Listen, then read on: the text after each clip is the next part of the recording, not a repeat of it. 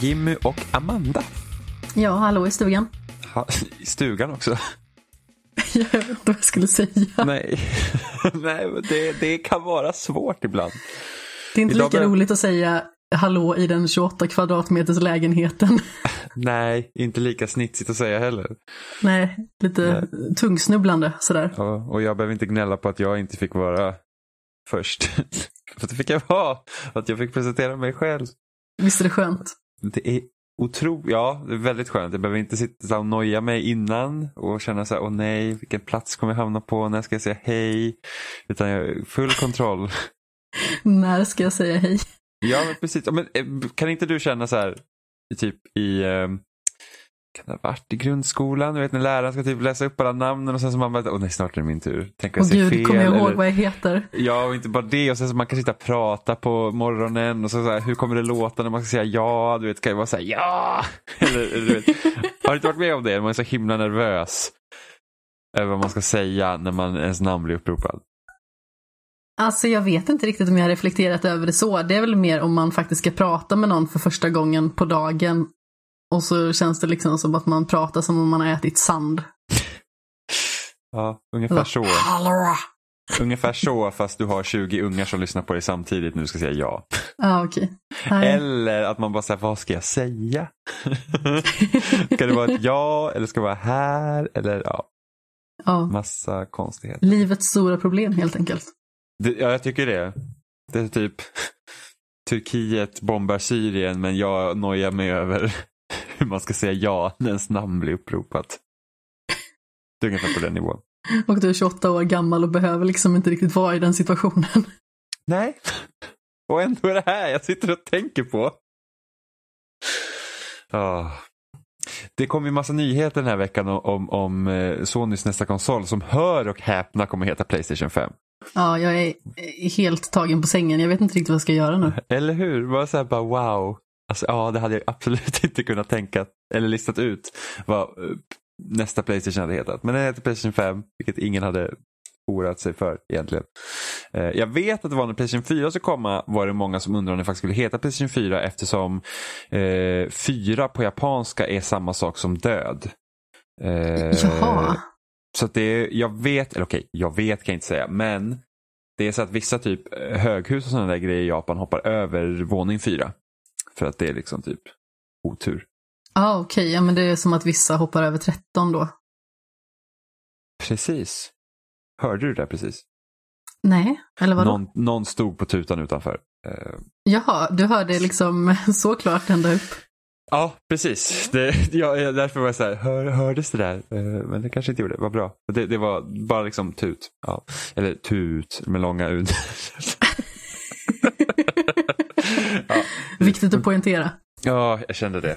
Eh, Men egentligen så är det inte så mycket mer. Vi fick inte veta jättemycket egentligen. Eller vi fick veta en del. Men vissa saker var redan känt som till exempel att GPUn ska klara raytracing. Eh, vilket folk spekulerade om att det kanske skulle vara någon så här mjukvarulösning eftersom man inte trodde att GPUn ska vara tillräckligt stark för att klara raytracing men det ska vara integrerat i grafikkortet.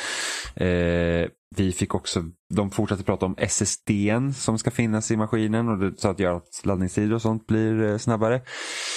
Och eh, den kommer att läsa Blu-ray-skivor som har 100 GB mot dagens 50 och den kommer ha en Ultra HD Blu-ray tjosafräs eh, spelare som Xbox One X har men inte PS4 Pro till exempel. Så var stort hallibaloo om det. Eh, bakåtkompatibel med PS4 till viss del. De har inte specificerat om det kommer vara exakt alla spel. Ja, men det är ju Eh. väldigt suspekt att det bara kommer vara till viss del. Det är så här, kan man inte bestämma sig? Ska det inte vara liksom antingen så är det eller så är det inte?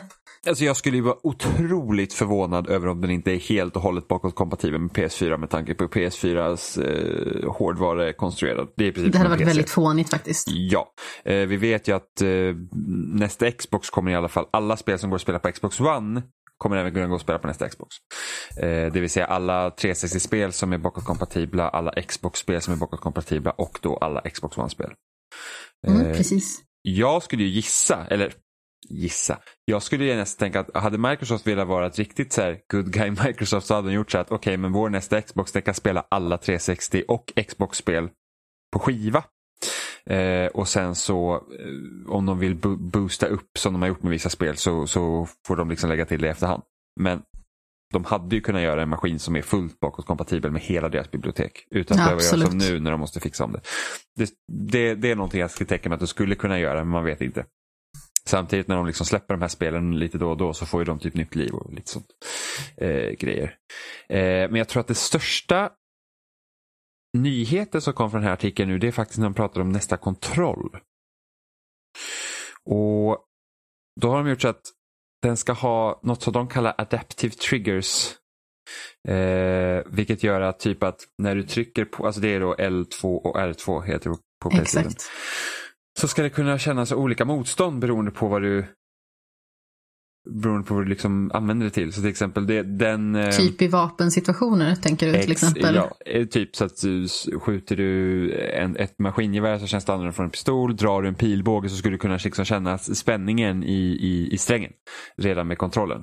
Eh, och det här är någonting likt som typ Xbox One har idag. För de, de, har ju rumble triggers. Så att till exempel när man kör Forza så kan du liksom känna i triggerserna gas och broms. Och lite sådana grejer. Eller när du kör på olika material. Det, det är ju mer eller mindre så att det bara är eh, att den vibrerar beroende på olika. Så att, så att I vissa spel är det helt sjukt. Det är typ så att det vibrerar så kraftigt att det liksom blir obehagligt nästan. Eh, och det är ingen jättebra implementering men det är rumbles. Det, det som då nästa Playstation-kontroll ska ha som mer haptisk feedback. Vilket även ska gå utan på sidorna. Så att man tänker idag en vanlig kontroll den har ju rumbles i sidan. Medan då eh, PS5 man ska ha haptisk feedback istället. Så då ska man kunna känna på kontrollen beroende på vad, vad, liksom, vad man håller på med. Det är typ häftigt. Så, ja, det är jättehäftigt om det implementeras. För det är ju, så det är det som typ problemet är på Xbox One. För att de flesta utvecklare använder inte rumble triggers. Vilket gör att det är liksom så här, det är helt onödigt i princip. Det är Forza som använder det och inget annat spel i princip. eh, och samma om man tänker typ Nintendo har i sin eh, i sina joycons, vad heter det nu då? Det minns och... jag tyvärr inte. Jag är så tekniskt okunnig att en igelkott liksom är på högre nivå. det, det är sånt här som Johan är bra på, han kommer alltid ihåg. Men det är typ något så här Ja, Nintendos Joy-Con har i alla fall någon grej så att du liksom typ i Mario Party när man ska liksom rulla typ tärningar och sånt så kan man liksom, så känns det som att man har tärningarna i kontrollen. Vilket är ganska häftigt. Men det är också väldigt få spel som använder det och eh, Switch Lite har inte den funktionen överhuvudtaget. Eh, så då är det också så en grej som att Nintendo inte riktigt bryr sig om de sakerna. Men jag tycker den, alltså du vet, vi båda har en iPhone 8. Det stämmer. Och den knappen som sitter där, det är ingen knapp. Det är bara en platta. Och det känns som man trycker på en knapp när man trycker på den. Så det är liksom på den nivån. Att det ska kunna verkligen. kännas som olika saker. Och det, det, det tycker jag låter skithäftigt. Så det är någonting sånt jag hoppas typ att Microsoft nästa Xbox-kontroll också skulle ha. Och, så att det liksom blir någon så här typ industristandard då, om det funkar bra. Så att faktiskt eh, det används det. För att en grej med eh, med DualShock 4 är att den har ju både en eh, högtalare i kontrollen, vilket nästa nästa DualShock också ska ha, verkar det som. Det ska vara en bättre högtalare i kontrollen. Och sen mm. har den i sin här touchpladdan. Och det är så att de grejerna finns ju där men det är inga spel som riktigt använder dem ordentligt. Eller att det ens är nödvändigt att ha. Det enda som jag kan komma att tänka på som faktiskt använde just plattan väldigt bra var ju Detroit Become Human. Till exempel när man skulle spela piano och dylikt. Ja just det, man kunde svepa på Mm, jag tyckte att det var ganska så mysigt att det faktiskt fanns någon liksom specifik funktion. För alltså just i eh, den studions tidigare spel så har det ju blivit eh, väldigt mycket så här fummel med kontroller. Och det kändes som att det kom lite mer till sin rätt. Alltså Heavy Rain till exempel, när man spelade med, med de kontrollerna. Alltså mm. jag surnade på dem rejält, men Detroit kändes det aldrig liksom så klumpigt, utan det funkade. Spelar, vänta, du, spelar du klar Heavy Rain? Ja, jag gjorde ju det. Ja, vad tyckte du om det? Jag spelade det ganska så sent och jag tyckte att det inte hade åldrats så väl. Ah, Okej, okay. jag, jag har inte spelat på länge så. Jag tycker på något sätt liksom att det är en intressant tanke med hur det vävs samman och liksom vem den faktiska skurken är och sådana grejer. Men återigen, jag spelade ju alltså, på tok för sent Mm. för sin tid egentligen. Mm. Det, det funkar inte så jättebra längre när man spelar det, typ, vad var det? 2014 kanske jag spelade det. Mm. Och då kändes det bara kackigt och osmidigt. Alltså den som var skurken i det spelet var också totalt bullshit. Med tanke på att, alltså spoilers för Heavy Rain, men den som var skurk hade man fått spela som. Och, det, Ja och vilket egentligen inte är några stora problem som så, men det var det att man, eftersom man är de här karaktärerna och eftersom David Cage är David Cage så ska man också vara i tanken på de här karaktärerna. Så man ska se vad de tänker och känner. Och det är bara att den här skurken har ju tänkt saker som är totalt ologiskt eftersom han, det, alltså det här är en person som visste om att det var en skurk. Det är inte så här att åh nej jag fick minnesförlust och kom inte ihåg saker utan den här personen är skurken och man har spelat som skurken. Men beter sig inte som skurken överhuvudtaget. Och speciellt inte när man har liksom undersökt då morden som man själv har gjort. Och bara såhär, åh gud, det är så sorgligt. och man bara, vilket jäkla bullshit. Så det blir ju det blir så totalt manipulativt. På ett dåligt sätt. Ja, alltså det, Det hade inte ju kunnat smart. bli mycket bättre. Hade kunnat varit jättebra gjort. Eh, Idén men är ju intressant, men utförandet är tveksamt. Ja, speciellt. Och, och sen så typ den personen som man hela tiden har lätt att tro att ska kunna vara mördaren. Även om man liksom, en femåring kan gissa att det där inte är mördaren på grund av att det är för tydligt. Ja. Eh, så var det ju massa saker. Så, Åh, den här personen får minnesförlust lite då och då. Och Du det vi menar inte förklara. pappan va? Ja, precis. Eh, det mest spännande... Jason! Ja, press X till Jason. det, me- det Please mest, don't. det mest eh, Alltså det mest eh, spännande i Heavy Rain var egentligen att eh, när som helst så kunde karaktärerna dö. Vilket, Ja. Vilket gjorde att det var väldigt spännande. Eh, och sen spelar man Beyond Two Souls där man inte kan förlora överhuvudtaget. Så det finns ju de som har kört playthroughs genom att inte trycka på en enda knapp överhuvudtaget när man har så här jaktsekvenser. Så då, då, ser, då ser man och Ellen Page bara springa in i alla grejer och ramla och fumla så här, till Nej, jättedramatisk men mu- musik och aldrig bli fångad. Ja, Jag har inte spelat Beyond. Det hjälp. är, vissa saker gör det helt bra. Alltså, vissa saker är jättebra. Eh, och det är typ de saker som David Cage är bäst på. Och sen så tycker han att det ska vara typ en Hollywood actionfilm emellanåt. Och sen så är det typ så här, bara, hmm, vad är det sorgligaste jag kan komma på just nu? Hemlös, barnafödande och vinter. Och så sätter vi ihop det. typ sådana grejer. Eh, vilket gör att det är väldigt töntigt. Och sen Detroit. Han har så tre stycken olika burkar liksom med misär. Ja men det är typ så. Men jag kommer ihåg, alltså, när, när, när man gick typ i ettan på grundskolan så var det typ så här, eh, vad var det, eh, skrivövningar och då hade vi typ tre stycken lådor som man fick ta. Det var typ så här, ja men man skulle para ihop tre stycken, man skulle ta en lapp från varje låda liksom. Och då, då får man en mening som man ska kunna skriva någonting om. Så typ ja, men så här, ett adjektiv, ett verb och ett substantiv eller något sånt där var det. Och så skulle man ta det och så fick man liksom en idé och så fick man spinna vidare på den och skriva utifrån det. Så har David Cage i Misär. Så att det, det, det, är, det är ungefär så han funkar helt enkelt. Detroit Ja, är ju jag tyckte inte om Detroit överhuvudtaget för att jag kände, efter jag klarade det spelet så var jag så här, jag känner absolut ingenting. Jag tyckte ju om det, å andra sidan. Jag spelade ju om slutet, bara för att jag blev besviken. Alltså jag är ju en sån som definitivt inte spelar om. Utan egentligen så här låter saker hända som det faktiskt har hänt. Men jag bara kände så här att nej, det var inte de här valen jag gjorde i slutet som skulle generera i det här. Det kändes som att det liksom blev men, en liten felkoppling nästan. Mm. Eh, och att, jag vet inte om det var jag som misstolkade det jag läste. Eller sådant. Men jag kände liksom att nej, det här var inte valen jag gjorde för det blev väldigt ovärdigt för alla karaktärerna. Så då spelade jag om. Det här var mitt i natten och jag skulle med ett plan sex timmar senare. Eller Oj. jag skulle åka till flygplatsen sex timmar senare. Ja. Så det var så här, nej, jag måste göra det här nu. Och jag tyckte inte alls om Detroit. Jag kommer ihåg den där eftertexten och jag var så här, jag känner absolut ingenting. Jag är totalt likgiltig till det jag spelat.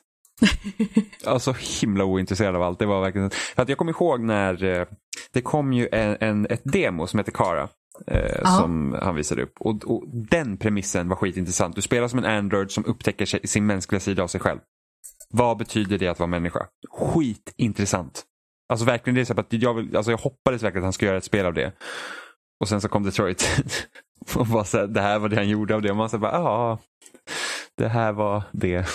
Totalt. Du vet, vi gör typ, oh, racism but what if androids? typ. Ja, jo, naturligtvis. Den var ju väldigt uppenbar. Ja, då tyckte jag ändå att Connor-delarna var, alltså, alltså när man spelade som polis. Ja, men precis Den som man fick, eh, Och fick upptäcka precis olika... Eh, åh, nu har jag tappat ordet. Brottsplatser. Mm. Det var ett väldigt Precis. svårt ord att komma på. Otroligt svårt. Men, men det, var, det, det, var liksom det, det bästa av det spelet. Men, men liksom samtidigt, all, allt annat var verkligen så att nej. Det, typ Grey's Anatomy-snubbens storyline var inte alls bra. Alltså det var verkligen så här, åh.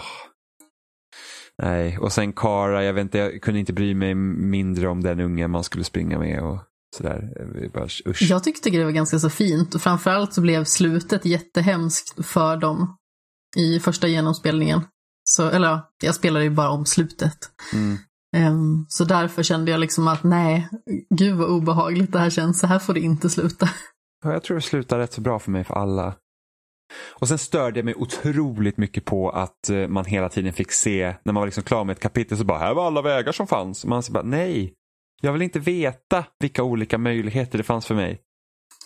Jag tyckte det- att det var ganska intressant att liksom känna att okej, det fanns väldigt mycket mer möjligheter att jag- uppleva ifall jag- man faktiskt vill spela om det och se vad som händer. Fast jag, jag vill inte veta sånt. Jag, jag, jag tycker, jag tycker om, liksom, jag bara så här, att det här var min berättelse, jag behöver inte veta så här att åh, åh, om jag gör så här så kan det funka så här. Eller att åh, det här valde, valde jag. Och sen bara, nej, det spelar ingen roll vad jag gjorde för att det blir alltid den här rutan. Det, det, det behöver inte jag se. Jag, jag, Jag kunde bortse från det. Alltså, Jag tror det var anledningen att han la in. Anledningen till att han la in det var för att folk hade gnällt på Beyond att de sa att det kändes inte som att det, det spelar någon roll vad jag gjorde för det ska alltid bli samma grej. Och han sa det att nej men det fanns massa olika ställen. Så, som där det skilde sig där. Och så, så måste man göra det tydligt. För det, det är typ samma sak som man pratar om Telltale-spel där jag kände att men typ, ta Game of Thrones kändes det verkligen så att det spelar ingen roll vad jag gör. Vi kommer alltid komma till samma grej. Medan man spelar första säsongen av Walking Dead så kändes det verkligen som att det var min historia. Mm. Så då tycker jag det är bättre när utvecklarna själva säger att okej, även om det inte skiljer sig så mycket, kan de få den känslan till mig, då är det liksom redan vunnit. Misslyckas de med det, att det känns som att det inte gör någon skillnad oavsett vad jag väljer, då har de misslyckats med det. Så det är någonting man får fixa där. Jag vill Ja. inte se mekanikerna bakom. Men du och jag spoilercastade ju fjärde säsongen, det vill säga den sista säsongen i år. Mm. Och jag tyckte inte det kändes som att det skulle finnas många olika typer av eh, skeenden som skulle Mm. kunna hända. Men när du och jag sedan pratade om det så var ju avslutningsvis framförallt det väldigt olika för oss. Ja, precis. Även att det kanske slutade ungefär likadant. Precis, så det, det var ganska olika. Men det var många karaktärers öden som blev väldigt olika. Verkligen. Jag skulle bara Det- säga det, i Detroit så dog alla för mig första omgången. Men gud, vad hemskt. Ja, jag vet. Varför tror du att jag spelade om slutet? jag, jag tror ingen, ingen dog nog för mig. Jag tror alla klarade sig. Om inte Marcus dog kanske. Eller dog Connor. Jag kommer inte ihåg. Så jag, så här, jag bryr mig inte om Detroit ärligt talat. Nej, men alltså, Connor sköt sig själv. Eh, Cara och eh, barnet blev ihjälskjutna på väg ut från det här, vad ska man Ja, säga, det- koncentrationslägret. När de ska in i Kanada eller?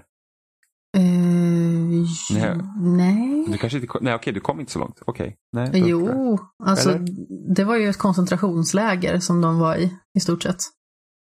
Jag, jag har inget minne av det, men det är David Cage. De blev så, tillfångatagna ja. i alla fall. ja, men jag men- blev inte fångatagen.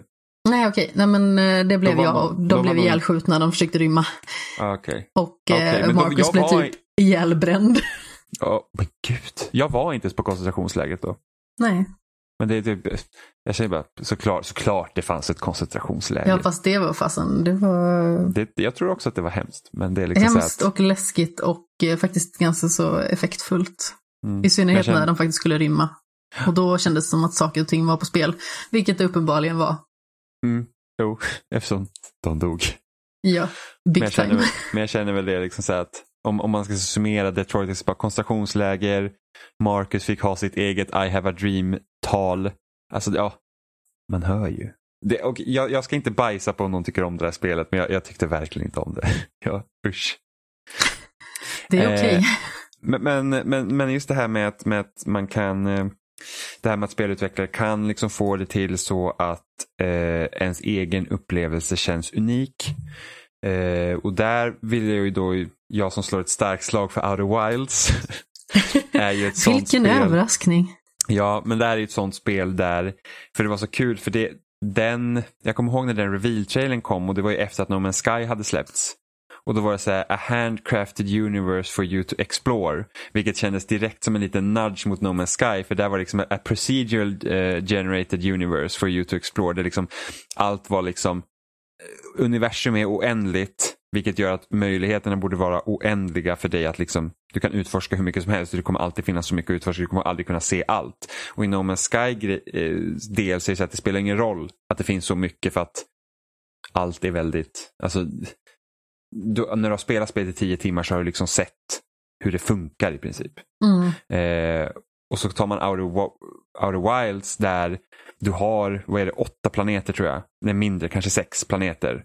Och även om jag kommer till den här planeten som har typ så här stora jäkla, uh, vad heter det, sådana här stora virvelvindar, tornados. tornados på en planet som typ skickar upp liksom landmassor upp i rymden. Alla kommer se det. Men när jag kom dit så kändes det som att det här har bara jag sett. För att det är liksom, det är gjort de har maskerat det på ett sånt sätt att det verkligen känns som att det här är första gången jag ser det. Eller, eller att, det, det är liksom att den här coola grejen händer till mig och jag kan gå ut på internet och skriva om det. Och även om alla andra kunnat haft typ den upplevelsen så känns det ändå som att det här är min, enbart min upplevelse. Medan om jag ska gå ut och skriva om No Man's Sky så bara jag kom till den här öde planeten, det var en sten. Och alla bara, ja ah, men jag har också sett tre sådana här stenplaneter.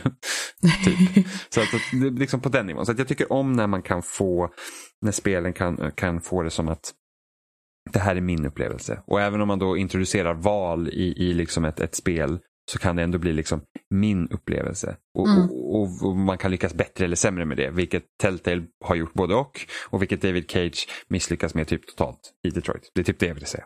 Okej. Okay. Det kan tilläggas att Outer Wilds släpptes på Playstation 4 som man naturligtvis vill spela på igår. Eh, och jag har skaffat det. Bra jobbat. Det är, alltså det är, det är så... Det känns lustigt alltså... att säga det nu när vi spelar in och det är söndag. Och jag bara försöker få det att liksom inte vara illusionsbrytande och jag kan inte hålla mig för skratt för jag känner mig så dum. Men det är känner mig som en typ... skådespelare. så här kan jag säga om Outer Wilds. Om man gillade Breath of the Wild och kände hur fritt det var och man verkligen gillade utforskande i Breath of the Wild, då kommer man älska Outer Wilds. Men gud vad jobbigt att säga Breath of the Wild och Outer Wild i samma mening, men så är det. Ja, men sen så kommer ju ett spel som heter Outer Worlds också. Jag vet. Så det blir lite lulligt i bollen. Jag vet, det ska bli kul att spela det.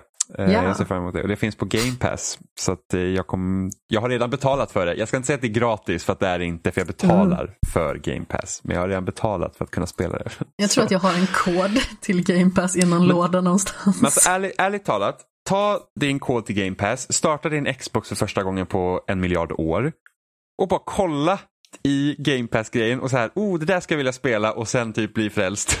Jag kommer typ få ångest. Så, alltså för, Herregud, det finns så mycket för, att spela. Jag, ja, men det är lite, alltså jag, har inte, jag har inte spelat mycket på Game Pass för att det finns så mycket spel att spela och jag köper gärna mina spel eh, för att jag äger dem. Men de gånger man liksom har spelat något på Game Pass, det är fan jävligt nice. Och speciellt nu när det kommer liksom spel eh, som, gud nu låter det som att jag liksom gör reklam för Xbox här, det gör jag inte. Det är det visst. Men, men, men det blev så här, förra december så kom det typ tre, fyra spel efter varann som, som jag ville spela. Och jag var så här, men alltså jag kan ju ta en månad gratis game pass. Du sparar ju liksom typ 700 spänn. Det är faktiskt fiffigt. Ja, och sen dess har jag liksom betalat för det. För jag liksom spelat Outer Wilds var ju till exempel på Game Pass, finns fortfarande på Game Pass. Void Bastards var där på Game Pass. Jag spelade Steam World Dig 2 på Game Pass efter du rekommenderade att jag skulle spela något med Steamworld. Jag var såhär, men tvåan fanns på Game Pass. Du borde spela, spela Quest också och Heist, Niklas Urban. Ja, jag tror, jag undrar om inte Heist finns på Game Pass. Jag tror att Quest inte finns det. Eh, Quest finns nog bara på Switch. Mm, och det är ju ett problem. ja, som, som om jag inte hade haft ett, en Switch. men i alla fall. Eh, och, och, och nu kommer After Party kommer på Game Pass. Mm vilket jag vill spela. Ja. Jag, jag gillade också en free, jag tror inte att jag var lika förtjust i som många andra. Men jag gillar ju att ha ett spel som är baserat på dialog snarare än något annat. Eh, och det Absolut. är något som också är bra med Outer Wilds. Det är enbart baserat på att du ska utforska. Det är inga strider i det. Du, du, det är inte så här du har inte många objektiv i det spelet att gå hit eller gå dit utan du läser loggar och sånt och sen så får du bestämma själv vart du ska. Så det är väldigt fritt på det sättet. Um, det finns ett slut, ett, liksom ett definitivt slut så det är inte typ her story att det är typ så här, känner du dig nöjd? Ja eller nej? um, så att, men, men alltså det är liksom, där har du ett spel som är helt baserat, det, det finns ingen konflikt där. Och de pusslerna som, som finns, det är typ så här, okej okay, hur kommer jag till det här stället jag vill utforska på och sen så får man liksom då tänka tidsmässigt för att spelet har liksom en klocka som man måste gå efter för att kunna komma in på vissa ställen. Eh, så att, eh, så, så att är, om man inte vill ha liksom stridsbaserade spel så kolla in det spelet. Eh, och även då också en Free och Afterparty om man vill. Jag tror också Free finns också på Game Pass och Afterparty kommer finnas på Game Pass. Så nu har jag gjort slut att göra reklam för Microsoft. Eh, men PS5 Amanda. Ja, vi kommer en liten bit ifrån det. Eh, ja, eh, som, som det brukar bli. Eh, är det någonting du liksom ser fram emot med, med en PS5? Oh, jag vet inte. Alltså jag är jättedålig på sånt här. Um, alltså jag är ju liksom mer inriktad och fokuserad just på spelen i sig och har inte så jättebra koll på konsoler eller allting som liksom jag vad inte. Vad, ser mest, till. Alltså, vad ser du mest fram emot att spela på en PS5? Mm, ja. Jag känner att det blir syrsor här genast. Kom, kom igen, säg, säg, Horizon 2 bara. ja, oj gud ja. Horizon Zero Dawn 2, som förmodligen har ett bättre namn än det. Alltså ärligt talat, när de la till Zero Dawn tit- äh, under titeln så jag bara så men varför det? Nu blir det ju mycket. Alltså, det är ingen bara... undertitel. Heter heter det Horizon Zero Dawn? Alltså det heter alltså inte Horizon colon Zero Dawn, det heter verkligen Nej. Horizon Zero Dawn. Horizon Zero Dawn heter Fruktans, det. Fruktansvärt. Sluta! Ja men det är ju ett fruktansvärt namn. Du håller på att muppa dig mot mitt favoritspel här. Eller väl... det är inte mitt favoritspel men ett av dem. Det kunde väl bara heta Horizon, det låter så mycket bättre. Ja fast jag antar jag förstår, att du jag behövde ha liksom det heter ja, men mer. Förmodligen för att det skulle inte, alltså förmodligen att det skulle heta, alltså jag vet inte, kanske var lättare att särskilja sig från något annat så använder man typ två andra generiska ord. Som ja, inte, alltså, som inte det betyder, betyder ju ingenting verkligen. Nej, exakt, det, det, är just det. Det är typ som det är typ som när japanska utvecklare liksom lägger till, alltså typ så här, oh, det finns väl något JRPG som är typ Infinite Undiscovery eller något sådär. Och man så bara, va? Det är nonsens. vad, vad håller ni på med? Men det låter coolt. det kan man inte ta ifrån dem. Uh, och typ Star Ocean Last Hope. Ja. Death Stranding. Mm.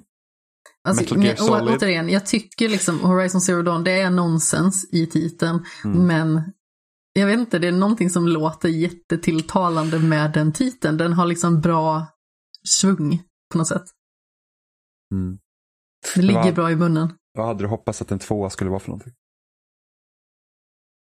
Ja, jag vill ju framförallt att det ska vara mer fokus på, på Aloy.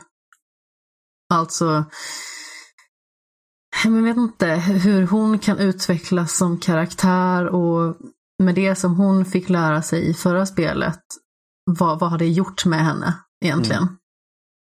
För att eh, det var ganska tydligt i första spelet att det lades upp för en eventuell uppföljare om man ville om mm. spelet gick bra och det gick ju jättebra. Um, så det är ju liksom naturligtvis så att de kommer plocka upp den tråden. Men jag vill ju liksom ha mer fokus på henne snarare än liksom den ondskan som kan liksom färdas vidare från spel 1 till spel 2. Ja, alltså för det var ju det som var så tråkigt tycker jag med... med jag gillar ju hennes äventyr. Ja, Alltså det var det som jag tyckte var tråkigt med Horizon var just det att åh, världen måste gå under. Alltså, men alltså, det räckte väl med typ att hon var på någon så här resa för att upptäcka sig själv. För det var ju det som var spännande. Ja, och sen alltså, hade man jag älskar Aloy där... som karaktär också. Ja, för sen hade det kunnat komma fram till att okej, okay, hennes roll i den här världen är mycket större än man kunde tänkas tro till exempel. Mm. För att hela den här grejen med att hon skulle typ hitta vad hon var för någonting, varför folk liksom har typ sett henne som en skymf mot samhället och sådana grejer var ju betydligt mer intressant än den här onda AI som ska typ korrumpera mm. världen de bor i. Hon var ju liksom född utstött och det är ju liksom för att hon inte hade några föräldrar. Mm. Och sen hoppas jag att inte all lore är i audiologs som man måste stå bredvid och lyssna på. det var ju verkligen så här, typ man, alltså, det är något jag hatar verkligen i spel när det finns audiologs och så, och så kan man inte gå därifrån och spela samtidigt som man lyssnar på dem. Utan man måste stå vid en bandspelare eller vad som helst och lyssna på dem. man, säger, men man ska bara stå här och göra absolut ingenting. Det är helt muppigt. Det är ungefär som att jag ska typ lyssna på en podcast och när jag lyssnar på den så måste jag sitta still. Och bara säga, jag kan inte göra någonting annat än att lyssna på den här podden. Jag kan liksom inte gå, jag kan inte laga mat, jag kan inte diska, jag måste stå här och, och lyssna. Det är ju så dumt. Det, Ja, det, jo det är sant. för det är nog inget som är så tråkigt i spel som att står still och gör absolut ingenting. Fast samtidigt så, jag tycker ändå att det behövs lite andrum till när man ska lyssna på dem. För att jag vet till exempel i Bioshock Infinite som jag alltid plockar upp i den här podden känns som, så de här voxophones kommer ju liksom in och det känns lite brytande när man lyssnar på dem och så kommer någon nisse och typ försöker hugga en i huvudet i stort sett. Ja, det håller jag också med om. Men då är de dåligt implementerade istället. Ja, jo men För det- precis. För det är typ nu när vi spelar vi spelar Borderlands eh, och speciellt tre och så kan det komma så att liksom karaktärerna säger någonting och så är man liksom, ja här är typ 20 fiender vi slåss mot. Jag har ingen aning om vad som sägs för jag måste fokusera på något helt annat. Mm. Och det är ganska ofta i spel att det kommer audiologs och sen så kommer den värsta striden. Man säger, alltså, okej, babbla inte medan jag har strider för att jag kommer inte kunna fokusera på båda två. Alltså jag, Nej, jag, jag fokuserar på att hålla mig vid liv, inte vad den här tjommen säger. Liksom typ så här, åh vad hände 1943 i den här typ grejen, exposition, exposition liksom. Så nej, det är inte riktigt lika intressant som att försöka få ut de här grejerna. Så då, det är typ som man tänker typ spel som Last of Us 1 eller typ Uncharted 4. När det finns ganska många lugna partier, då kan man ju slänga in audiologs samtidigt som jag får luta eller, eller eh, hitta andra grejer. Mm, precis, då känns det som att det blir mervärde medan jag liksom går runt Mm. och småmyser på något sätt. Sen är jag väl överlag mer intresserad av att man kanske inte ska hela tiden berätta liksom, historien i en massa audiologs utan man kan Sant. faktiskt, alltså, för det är något som jag tycker både Uncharted 4 och Last of Us gör bra och som Naughty Dog gör bra överlag, det är det att karaktärerna får ha samtal mellan varandra medan man spelar. Så att man, Det är ju typ- mycket mer spännande tycker jag också. hade, hade du spelat God of War? Lite grann, Ja, för att, alltså det senaste tänker jag då på. svarar jag. Ja, och då, bra. Så att, jag, så att jag inte tror att jag typ tänker på absolut det första God of War för då, då, då blir det lite konstigt. Jag förstod vilket du. Eh, bra. Eh, då, eh, för då är det så att man, man eh, då kanske inte du har kommit så långt att du har träffat Mimir. Eh, Nej, men eh, i alla fall i God of War så, så åker den här båten mellan eh, olika platserna. Och, då, och då till slut så har man då en, en karaktär som heter Mimir eller man har Mimirs huvud med sig. Eh, och eh, Mimir berättar ofta massa olika historier som att Medan du styr båten och inte gör någonting annat, då, då, då pratar karaktärerna med varandra.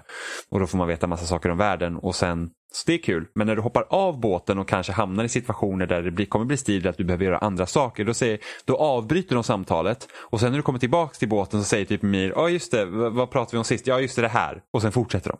Och det var ju typ samma sak i Oxenfree, var ju det att du kunde ju avbryta karaktärerna när de pratade någonting och sen kunde de återuppta konversationen sen det är en bra lösning. en väldigt bra lösning. För då blir det inte det här, för att det är någonting typ som jag vet att Rockstar-spel ofta har problem med. Typ i GTA 5 när du kör bil eller Red Dead Redemption 2 när du rider häst eller någonting sånt och att de karaktärerna pratar med varandra. Men sen är du mycket snabbare än konversationen så du avbryts den när du kommer till uppdragsmålet eller vad som helst och sen så återupptar de aldrig den konversationen. Så alternativt så, så skiter du i att lyssna klart på konversationen för att du helt enkelt inte bryr dig. Eller två, du måste stå still med bilen någon annanstans tills karaktärerna pratar klart. Och sen kan du köra till objektivet och då blir det fel. Det Absolut. Inte, för det är inte alls kul. Liksom att så här, jag vill inte, jag vill inte säga åh här har jag kört skitfort. Sen bara, nej just det, men jag vill ju verkligen lyssna på den här konversationen. Så står jag still med bilen någon annanstans. Tills de har pratat klart. Så då blir det också fel. Så det Då är blir det liksom kul. muppigt med proportionerna.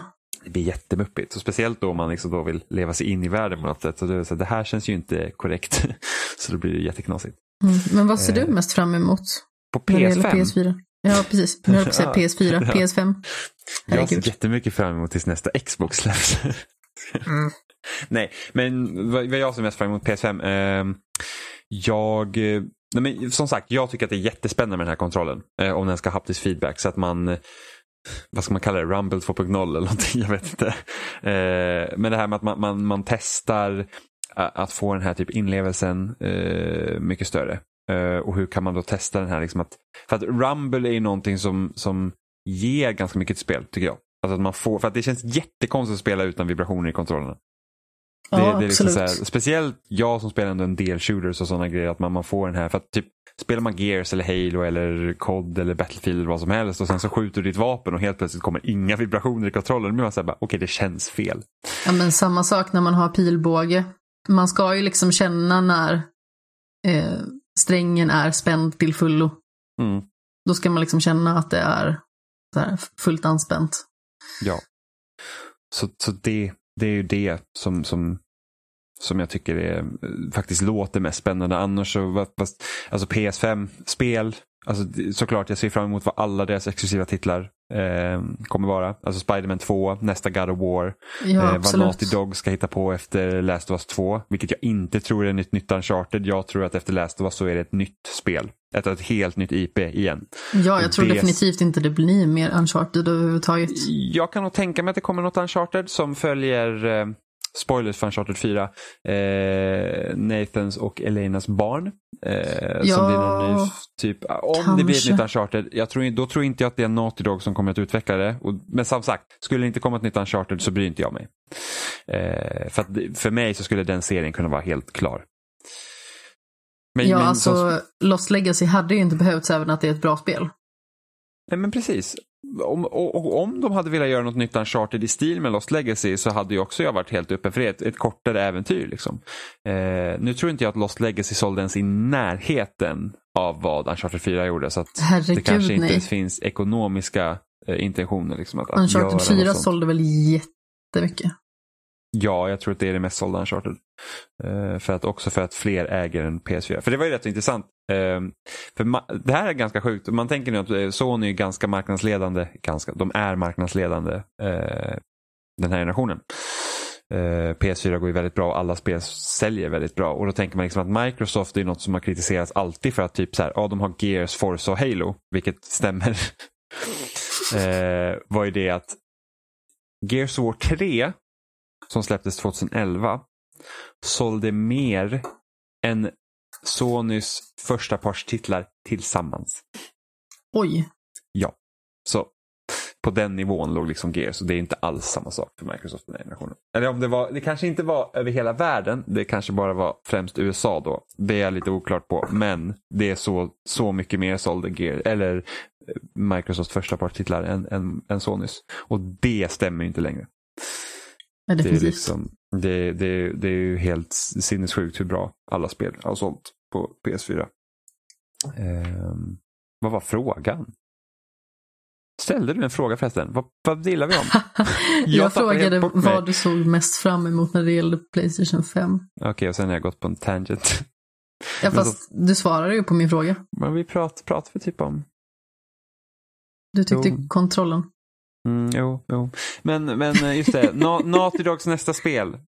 Så var det. Jag tror att efter Last of Us 2 så är det ett nytt IP de arbetar med i så fall. Jag tror Absolut. inte att vi får se Uncharted 5. Jag tror inte att det Last of Us 3 som kommer nästa dag och jag tror absolut inte att de går typ tillbaka till någonting som är Jack and Dexter.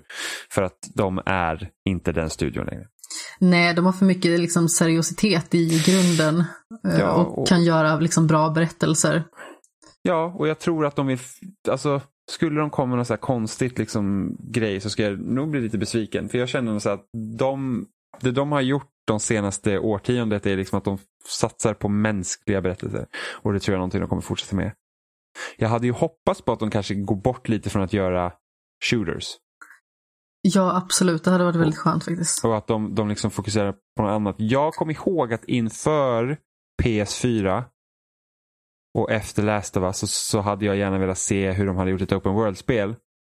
Och hur liksom, för att något som är svårt i open world-spel det är att få eh, ett, ett sammanhängande narrativ. Mm. Eh, vilket om man tittar till exempel på Rockstars spel så de är väldigt eh, tunga på story. Men där är det också ganska du blir ju ganska hårt hållen till hur de lägger upp den.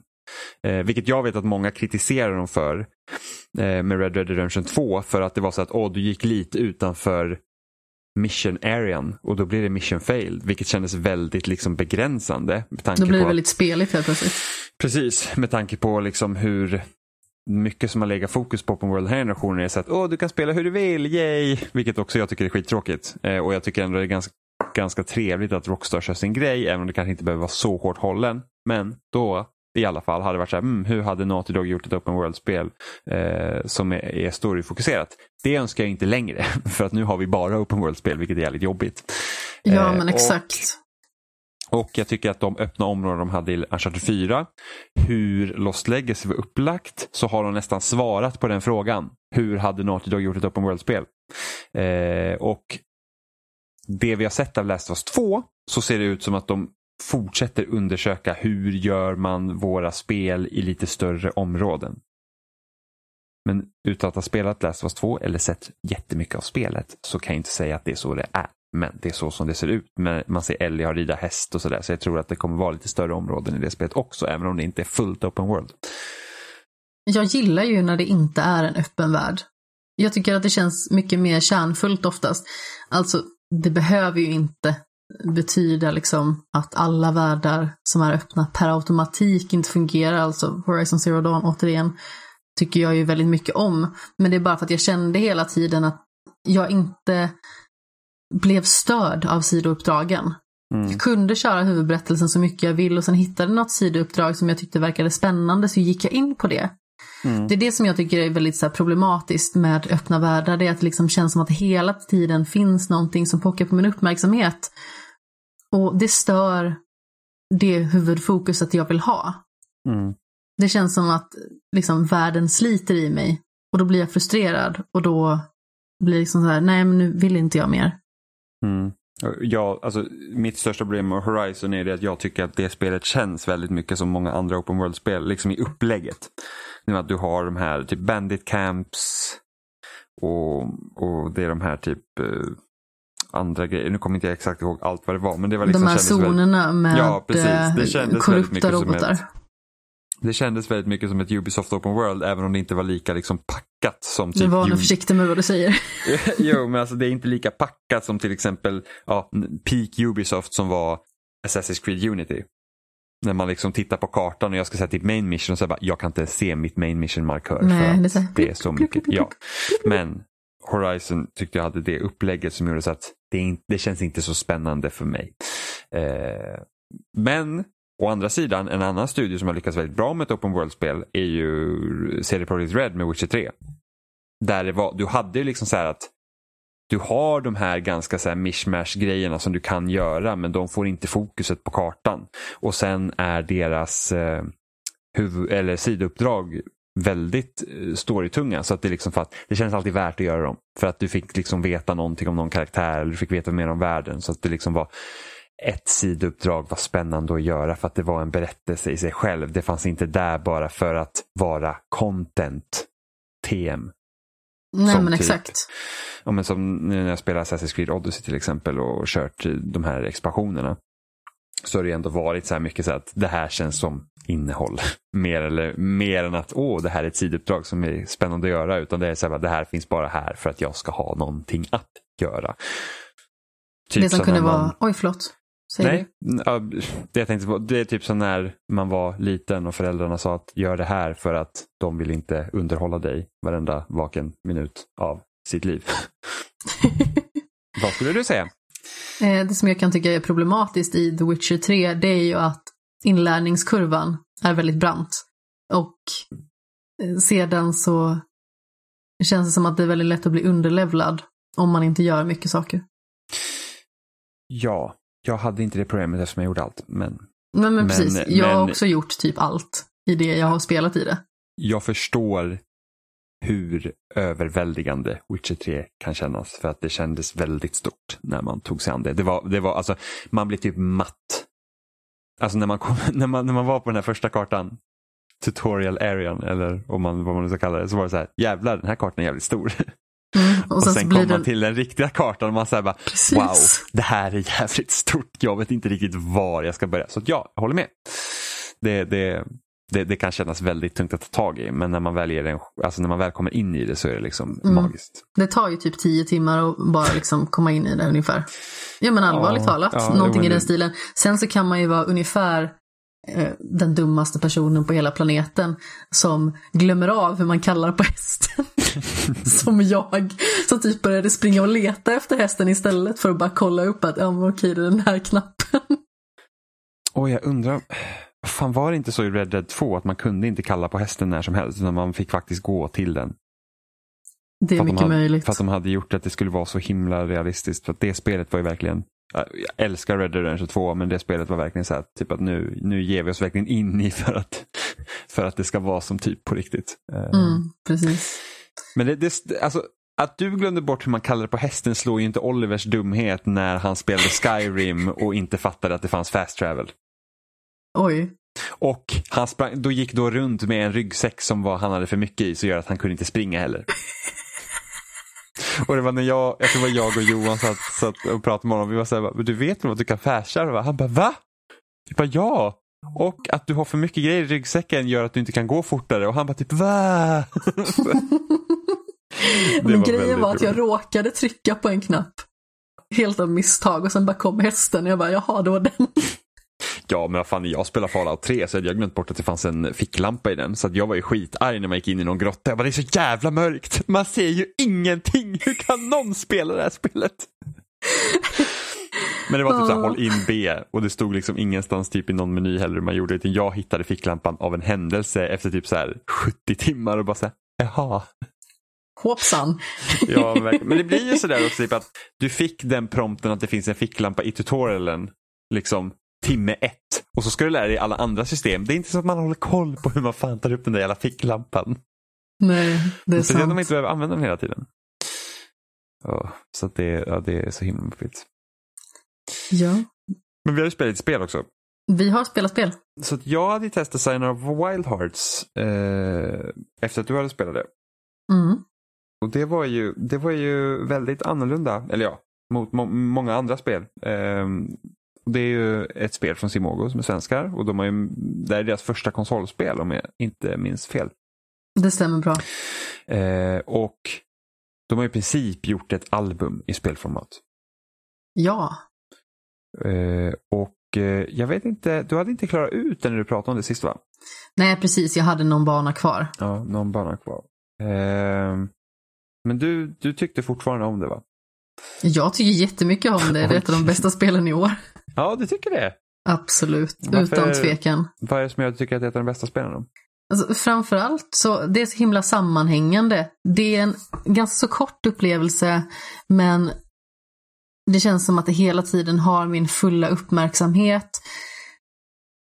Det är väldigt kreativt på alla sätt och vis. Alltså både när det liksom kommer till själva, jag höll på att säga världsbygget, men alltså det är liksom ingen värld som man liksom kan på något vis se som sammanhängande i den formen att ja, men här går du hit och här går du dit, utan det är liksom själva världen som man ser framför sig som är liksom eh, väldigt så här, neonskimrande och vacker. Men det är ungefär så abstrakt man kan tänka sig att musik är. Ja, Samtidigt som det försöker säga någonting. Um, så man någon gång liksom har typ tittat på en dålig musikvideo och tänker what the fuck, var, varför, Mm. var, varför står det här rockbandet typ på en, en, en, ett hustak och det är en massa zombies som jo men exakt. Men Eh. Sayonara Wild Hearts berättar ju en historia bakom allting. Mm, Eh, Liksom en, vad ska man säga, en emotionell resa. Mm. Genom alla de här banorna. Och jag tycker att det är helt suveränt. Framförallt musiken är så himla underbar. Och medryckande. Och vi pratade ju om problematiken i blinkandet mm, sist också. Det är väl mitt största problem. Alltså om man sitter och spelar det själv i liksom ett stråk. Att jag bara kände att wow, hela hjärnan bara snurrar runt efter ett tag. Ja, men det är väldigt mycket som händer på skärmen. Eh, speciellt när man, liksom ska, man ska samla så här hjärtbitar liksom, eh, för att få poäng. Eh, och spelet hindrar dig ju sällan från att faktiskt spela vidare. Alltså, du, du behöver inte samla mycket poäng för att klara det utan det är väl typ mer eller mindre hinder och sånt man ska komma vidare från. Som gör att man liksom så här, ja, dör man tillräckligt många gånger så, så, eller man dör så kommer man tillbaka, man spårar liksom tillbaka en liten bit och dör man tillräckligt många gånger så får man också hoppa över den eh, biten. Om man det vill då. Ja, om man, om man vill ja. Så det är inte som att de här liksom hindren hindrar dig från att faktiskt klara spelet. Men jag känner ofta att spelet liksom kanske linar lite väl in på sin visuella grej. Vilket gör att det kan vara svårspelat många gånger. Att det, liksom, det visuella stör. Jag tyckte att det inte var svårspelat. Utan jag tyckte att det mer var så här att i och med att man återgenererar så pass fort som man gör. Du dör, du kommer tillbaka direkt. Och då är det bara att gå på det igen. Det är lite så här Super Meat Boy-grejen egentligen att det är bara att nöta. För det handlar väldigt mycket om takten i musiken. Du lyssnar, du gör, du anpassar dig, du memorerar och sedan så funkar det. Mm. Men där, där känner jag, liksom, man då pratar typ ett spel som Super Meat Boys fördel är det att där kan man ofta se hindret. Alltså hindret blir sällan liksom eh, du ser hindret oftast. Så du, när du dör så kan det liksom verkligen vara ganska tydligt. Medan jag ibland kände jag i Signer Wild Hearts att det var så här att det, det, blir så mycket man kan titta på att, liksom att jag kanske inte riktigt har full koll på varför jag dog just då. Eller, mm. eller liksom Men man styr ju inte över sitt eget tempo. Det är väl det som Nej, är det, gör man inte. Eh, och du det pekar går ju på väldigt, här. Ja, väldigt mycket on rails gör det. Men liksom att, att, ibland så känner jag att det visuella får ta över handen för att det ser snyggt ut men det gör också att det blir lite svårt att se var, var någonstans eh, man ska styra farkosten för att ta upp poäng eller någonting så här. Men sen, sen jag, har ett, jag har ett lite kastdjupseende och jag var trött.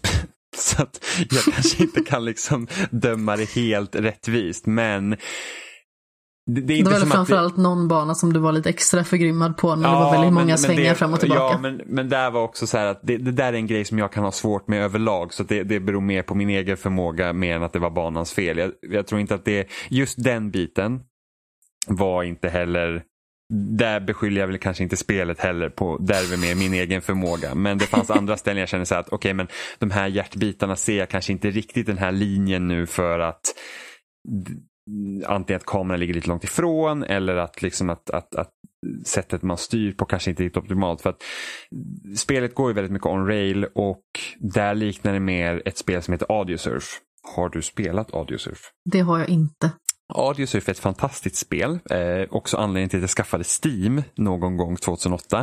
Eh, det är ett musikspel där man laddar in sina egna mp3s och så kollar eh, spelet ljudfilen och så gör det en bana ut efter ljudfilen, alltså toppar och dalar och sen så ska man då samla sina här små block på, där, där det är en bana med tre stycken filer så att säga.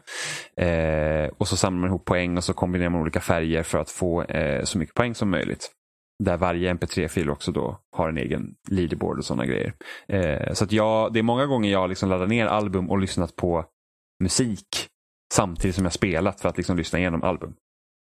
Okay. Eh, så det är ett otroligt, otroligt bra spel.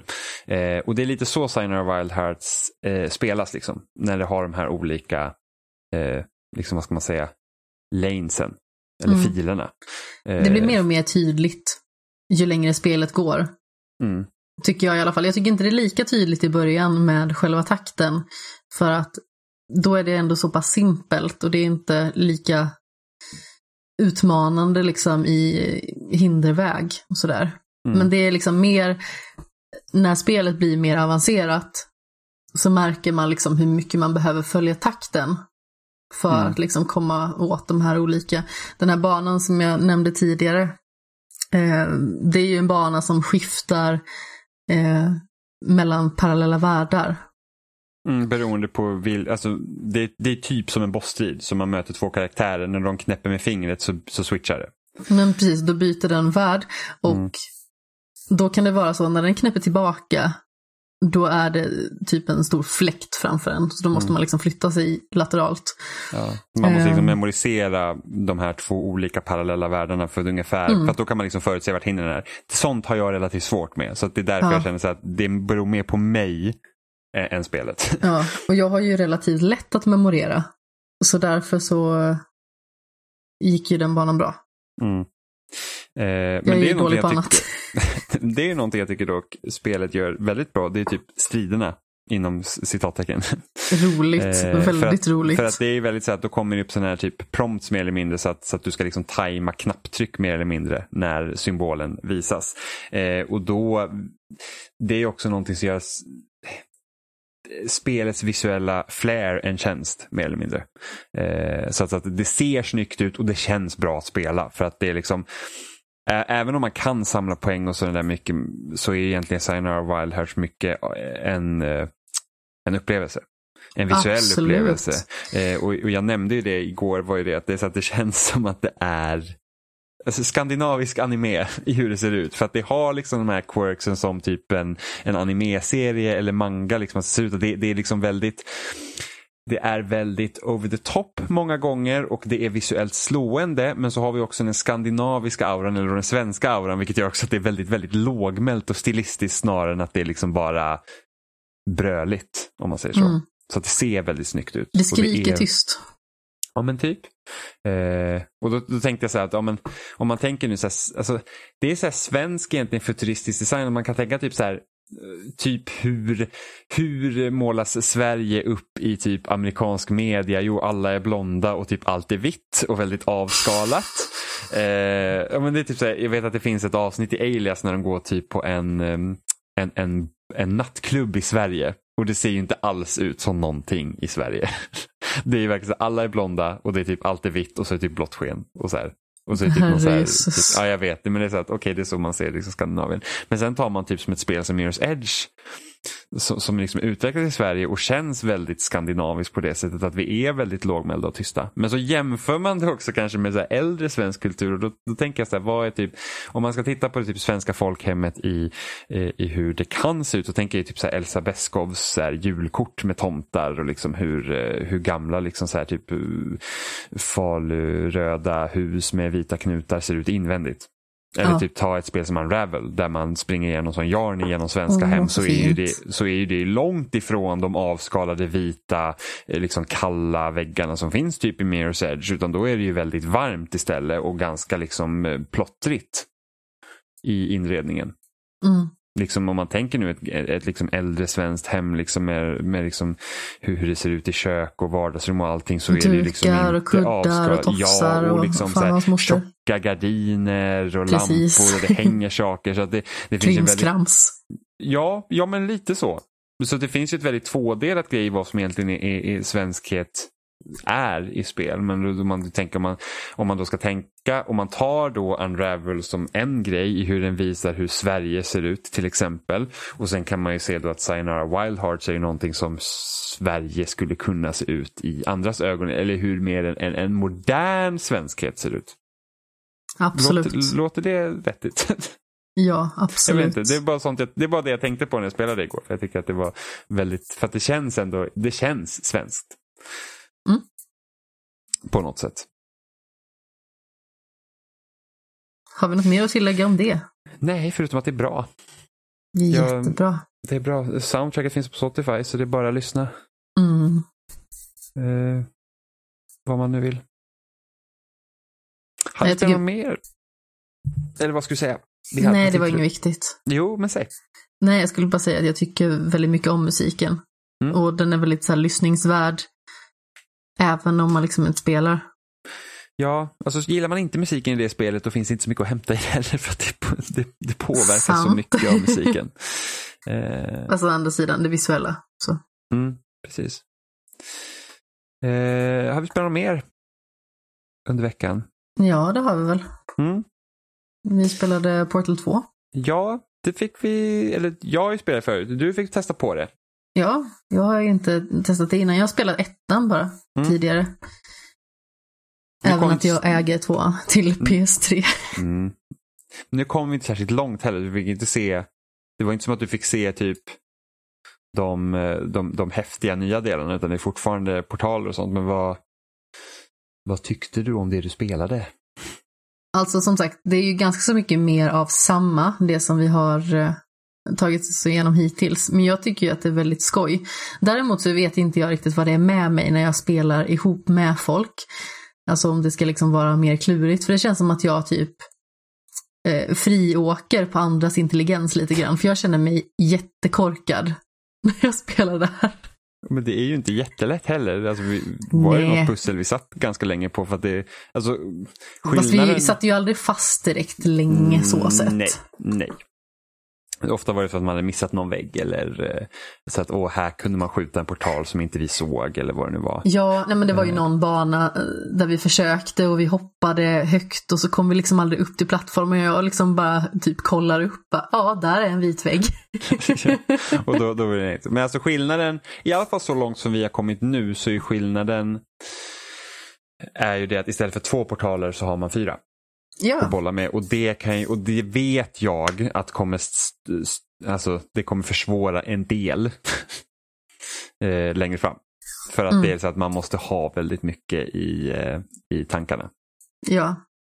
Men, eh, men sen så kommer de också introducera så här, eh, typ snabbhetsgoo och eh, sånt som gör att saker och ting fastnar och typ studsar och grejer. Så det kommer liksom mer till det. Och eh, många av de pusslerna som finns i co-op-läget i Portal 2 är betydligt svårare än någonting som finns i Portal 1. Nej men det kan jag tänka mig. Det kändes redan från början som att det var mer komplicerat. Att det Mm. verkligen kändes som att det tog vid där ettan slutade. I mångt och mycket. Mm. Någonting som jag tycker saknas i Portal 2 som fanns i ettan och det kan jag ju tänka mig att många tycker är ganska skönt förvisso. Det är det att i ettan kunde det finnas spel som eh, baserade väldigt mycket på att du hade momentum och att vara ganska snabb i fingrarna. Så att det liksom fanns en, en svårighetsgrej att du behövde vara kvick. Mm. Eh, och det finns inte i tvåan. Där är det väldigt mycket så att du kan liksom planera och ta en tid och sen så ska du liksom säga okej men jag ska göra så här och sen så får du liksom hantera det snarare än att okej jag måste liksom typ när jag åker igenom den här portalen så måste jag ha den här farten och sen ska jag switcha så att jag skjuter en portal där och kanske en portal där så att jag sving och åker ut på ett sånt sätt. Eh, jag vet att det fanns ett pussel i ettan där det var att man behövde få upp farten och sen ska du snabbt liksom kunna träffa rätt med en portal i farten så att du kommer ut på ett annat ställe samtidigt som du typ fångar en boll eller vad det nu är. Och det finns inte i tvåan. Eh, Jag tycker det är jag- ganska så skönt faktiskt. Mm. Jag kommer ihåg att jag saknar det. Men eh, jag kan också tänka mig att när det kommer till pussel sånt där det liksom kräver att du måste liksom tänka på ett visst sätt så kan det vara ganska skönt att heller inte behöva liksom kunna använda dina mer eh, färdigheter på att vara snabb på annat också. Mm. Ja, men det är ju lite det jag känner framförallt. Att jag tycker ju det är skönt att, ja, nu kanske jag degraderar min egen insats lite väl mycket. Men när man liksom sitter och ska försöka klura ut hur man på bästa sätt klarar av någonting. Och sen så liksom ska man utföra det på ett väldigt avancerat sätt. Då, då kan det ibland liksom bli så här, jag känner att jag är inte tillräckligt bra på spelet. Um, men när vi spelade så var det ju hela tiden görbart. Det var ju bara någon gång, som sagt, vi nådde liksom inte upp till en plattform. Och då tänkte jag liksom så här, fast det måste vara jag som gör fel. Men det visade sig att det inte var jag som gjorde fel. Ehm, och sen någon annan gång där det liksom var en plattform som man inte kunde stå på, utan då liksom bara att trycka på knappen i farten i stort sett. Mm. Ja men precis. När man passerar. Ja. Men sen även där vi satt fast så var det så att vi hade ju tänkt typ rätt. Alltså det hade ju kunnat varit en lösning. Mm, men bara det att vi, ingen av oss tänkte på att kolla lite högre upp. Nej, precis. Typiskt. Så då, blir, då blir det lite knepigt. Men, eh, men, det, men det gick ju också. Men du borde verkligen spela kampanjen sen för att den är jättebra. jag tror det. Mm, den, är, den, är, den är riktigt bra. Jag skulle själv vilja spela kampanjen igen. Eh, någon gång. Jag spelade ju ettan faktiskt tror förra året.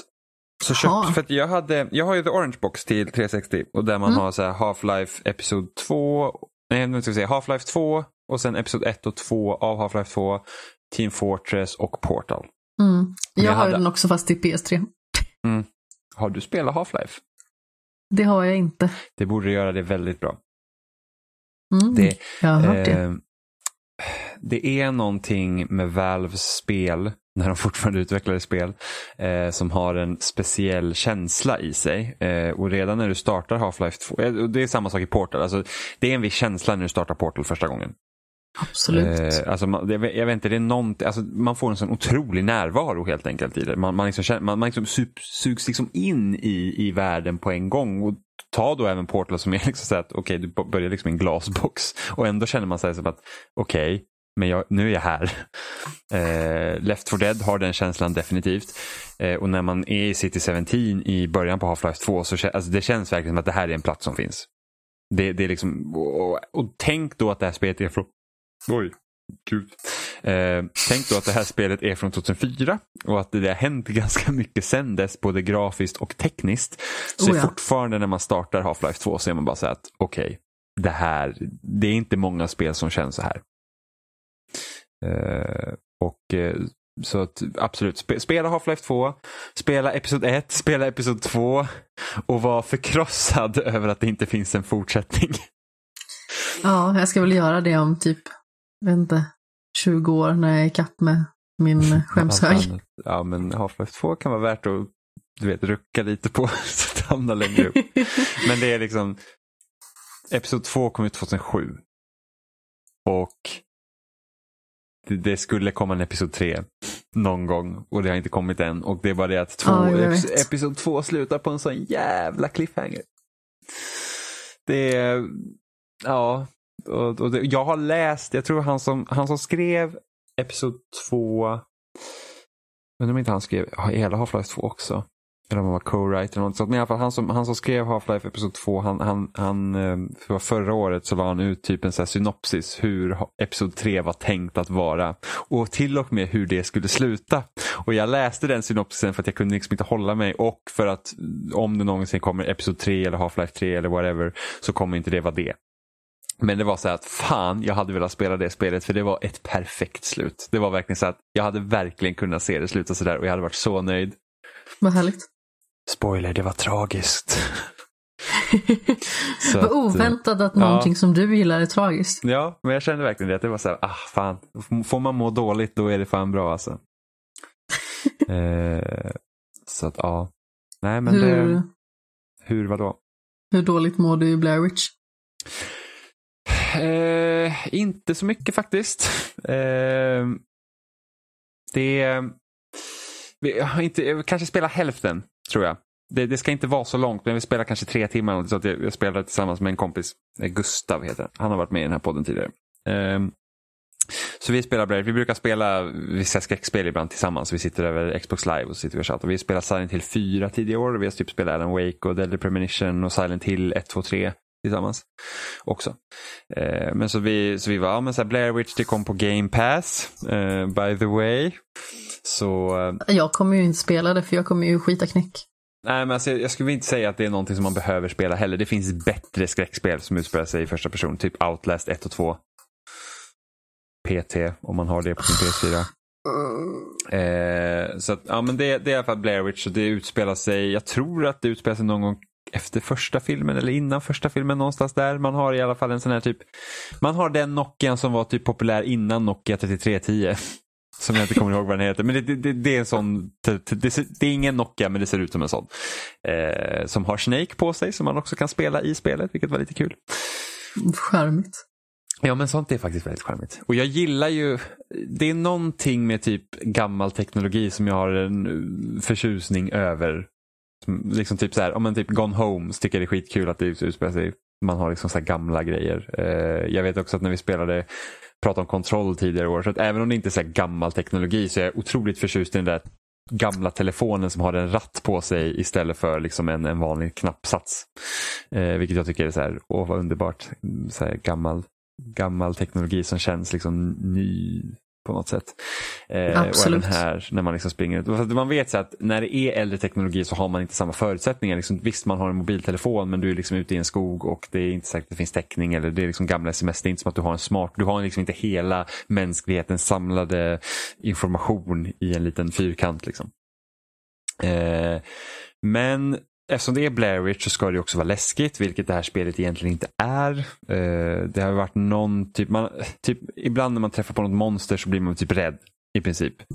Eh, när man ser den första gången, men det är inte som att det liksom är läskigt. Jag hade ju gärna sett att det här spelet var helt utan strider, att de bygger upp skräck på något annat sätt. Eh, för det enda jag ser just nu att det har liksom gemensamt med Blair Witch är ju att det utspelar sig i en skog. Okej. Okay är det liksom, vad- man, har du sett första Blair Witch? filmen? Nej, det har jag inte. Nej, du har inte det, okej. Eh, rolig grej var det att vi lånade den, vi lånade Blair Witch på VHS. Vad kan jag ha varit då? 8-9 kanske. Så jag och min syrra kollade på den. Och eh, efter att Blair Witch var slut så hade min syrra såklart somnat och så, var, så fanns det Carrie på samma eh, film. Eller Oj. VHS då, jag vet. Och den såg jag själv för att jag kunde inte somna. Så, Bra grej Eh. att försöka somna till. ja, men det var ju så att jag var ju jätterädd för Blair Witch när jag sett den och sen så min syrra somnade för att det är så hon gör och sen så kom Carrie efter det och så såg jag på den. Eh, men i alla fall. Men Blair Witch är så att det är de här ungdomarna, alltså den var ju gjord precis som att det här existerade på riktigt. Liksom att det, det var inte uttalat som en film eftersom allt filmades genom den här filmkameran.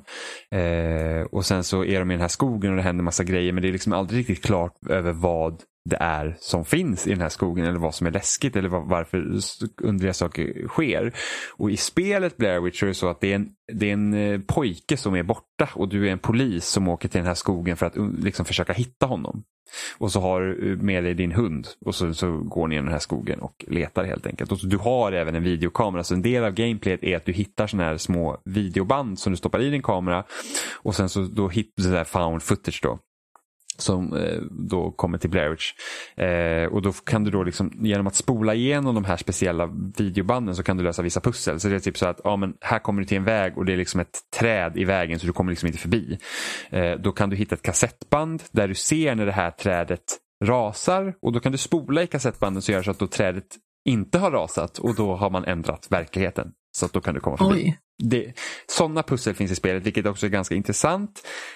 Dock är det oftast inte speciellt svårt eller att du måste tänka utan det är bara att okej jag hittar det här bandet och sen så får jag gå till rätt plats och så får jag titta igenom det här videobandet så får jag spola då så att det blir liksom korrekt så kan jag komma vidare. Okej. Eh, och det är väldigt mycket så här typ jag hade ju hellre sett mig att man vaknar upp i den här skogen eller någonting. Man vet inte varför man är där. Man får undersöka på eget bevåg och försöka liksom komma ut ur skogen. Det hade räckt. Samtidigt som man använder sin kamera eller någonting. Och så får man liksom undra vad fan är det här för någonting. Men nu är det liksom mer storyfokuserat och det verkar fokusera väldigt mycket på karaktären man spelar som. För att han verkar vara någon gammal krigsveteran som har typ PTSD. Och han, han, han, är i alla fall han är psykiskt, alltså han har mental ohälsa helt enkelt. Eh, och, och liksom har mycket att gå igenom och typ Eh, han är då med i det här polisens search party och hans chef verkar liksom vara så att okej men jag trodde typ att du var okej, att du skulle liksom klara av att arbeta här så att han är hela tiden på en när det händer konstiga grejer för att det är typ så här man ser saker som kanske inte stämmer. Eh, tiden går i spelet. Liksom så typ att oj, jag kan typ, det har gått flera timmar eh, under de här som man själv tror är typ minuter eller någonting sånt för att man har haft massa syner och grejer och sen så blir typ, ringer chefen och säger vad fan håller du på med och bla bla bla. Liksom. Okej. Eh, och så säger man så här, men jag, liksom, det är någonting som är konstigt med den här skogen, jag har sett de här, de här grejerna och, då, och eftersom man då har inte är mentalt stabil så blir det så att de tror liksom inte på en. De bara, men alltså, jag trodde du liksom var tillräckligt stabil för att kunna hjälpa till i det här arbetet och sådana grejer. Så att det är väldigt mycket så att det fokuserar på den karaktären man är. Eh, och just det här att det går igenom liksom hans de här krigsgrejer. Så, man, så kan man hitta typ så här collectibles i spelet. Så, så här, typ dog tags från ens eh, liksom soldater som man har liksom varit med och sådana saker. Så att man får se hur det urartar sig. Jag har ju vissa så här, teorier om liksom vad det betyder för den här karaktären. Liksom att åh, det kanske inte är en pojke man söker efter egentligen utan det har någonting kopplat till en själv eller så är man själv förövaren eller vad som helst. Så att, eh, eh, det är mycket sånt. Så att jag ser inte att det har speciellt mycket med Blair Witch att göra förutom att det utspelar sig i skogen. Vilket är lite synd. För då hade jag hellre haft att det hade varit lite mer öppet och att man liksom så att skogen har ett större fokus. Att, att, och och just det här med att de här liksom konstiga stilar, det kommer så monster som ska hoppa på en och man löser det genom att lysa på dem. Det är så man dödar dem. Och det, är så här, det är inte läskigt, det är bara irriterande. Så då hade jag hellre haft så att man liksom spelar upp den här, ja, men typ tänk Dead Space. Det är ju ofta läskigt utan fienderna.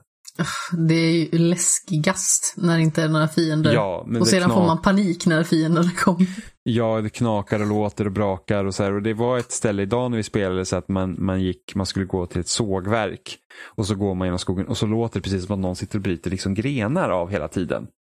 Nej, Och det, fy. var, och det var liksom så här skit, det, då är det lite äckligt och så, så liksom ficklampan man håller i den börjar liksom blinka lite och hunden börjar morra och man så bara fuck me liksom. Eh, för det är någonting som spelet gör jävligt bra, det är faktiskt ljussättningen från ficklampan. Du vet så här riktig jävla kass ficklampa. Som knappt Ja. lyser upp någonting. Det är Absolut. exakt så det ser ut med den här ficklampan. Snyggt jobbat. Ja, och det är typ så här, bara, ja, då, då, då är det lite så här obehagligt. Man, man, ser, man ser lite men inte tillräckligt bra. och Så här, så, att det, så, att, så, så blir det lite obehagligt men jag skulle inte säga att det är läskigt. Så att vill man liksom spela ett läskigt spel i första person då kan man hellre spela Outlast. Och då helst Outlast 2 för det är bättre. Okej. Okay. Eller PT om man har kvar det. Kan vi sluta prata om PT? Alltså PT är ju fantastiskt. Det är, jag, jag, kommer alltid sörja att det inte blir något Silent Hills. Mm. Ja, det får du jättegärna göra. Jag är bara en rikare människa över att inte folk ska få mig att spela den upplevelsen. Det räcker med att jag blir tvingad att spela PT. Det är så bra. Du ska ha sett när Oliver spelade PT. Alltså han mådde, han mådde så dåligt så det var så jo men kom igen spela. Det gjorde liksom, jag också. Vi sitter ju alla här. Men vi, vi fick lov att, han fick lov att sluta för att han, alltså han, han mådde så dåligt. Ja, jag kastade kontrollen på någon annan. Ja, men, du har sett den bilden på mig när jag precis ska börja spela PT. Ja. Jag ser livrädd ut, jag har jättestora hörlurar på mig och jag håller krampaktigt i kontrollen. Ja, jag spelar inte skräckspel med hörlurar, den saken är säker. Nej, jag, de höll på att tvinga mig men sen ja. så kastade jag dem och kontrollen åt Fanders. Och så här, det... jag gör inte det här. Nu, nu tittar jag på. Mm. Jag vet att många är så här, typ att oh, men det är så himla nice att spela med hörlurar för att man får en annan inlevelse. Men alltså jag fan, jag, nu har jag ett relativt bra hemmabysystem. Jag tycker fan att det räcker. Jag tycker det är störande att lyssna med hörlurar om jag är själv. Det blir så, ja, men så att ett, det är inte bekvämt. Uh, eller ja, det är inte bekvämt. Det är nog det jag ville säga. Men Hellblade skulle jag nog vilja spela med hörlurar även om jag inte gjorde det när jag spelade det.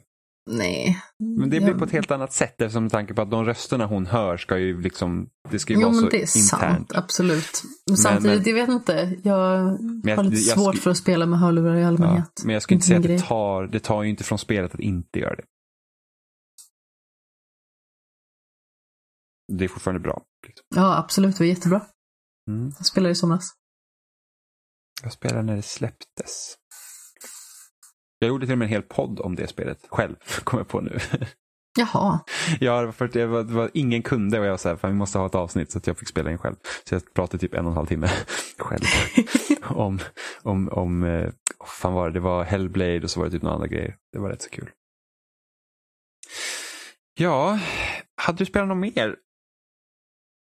Ingenting som är liksom värt att nämna som jag inte har nämnt förut så sett. Jag tror inte heller att jag har spelat något mer. Jag fortsatte i Luigi's Mansion 2.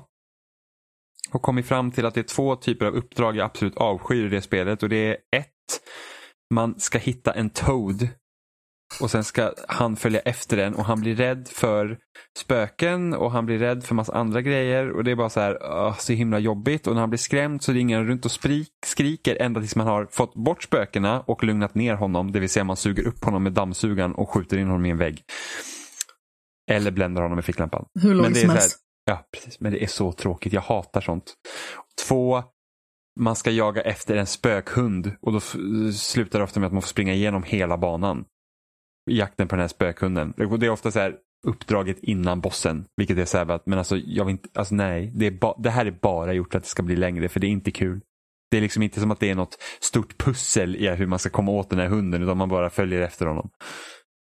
Vilket är väldigt tråkigt. Men uh, ja, men jag, jag, jag, har inte långt kvar nu på det spelet. Jag har kanske en 6-7 uppdrag kvar bara. Vad skönt. Ja, nej, men så blir jag klar till Luigi's Mansion 3 så det blir, det blir nice. När släpps det nu igen? Eh, 31. Ah, okej. Okay. Tror jag. Har du inte långt kvar. Tror jag. Det kommer jättemycket spel. Jo, 31 mm. borde det vara. Eller något sånt. Jag tänkte ju i början av den här veckan, alltså nu är det ju den 13 i tionde när vi spelar in. Mm. Men i början av den här veckan tänkte jag liksom så här, man lutade mig tillbaka i stort sett och bara, mm, ja men vad skönt, nu verkar det vara en lite lugnare period för mig. Och så nu kan jag liksom ta igen lite titlar. Pang 1, Pang 2, den 15 släpps både The Sims 4, Realm of Magic och Outer Wilds till PS4.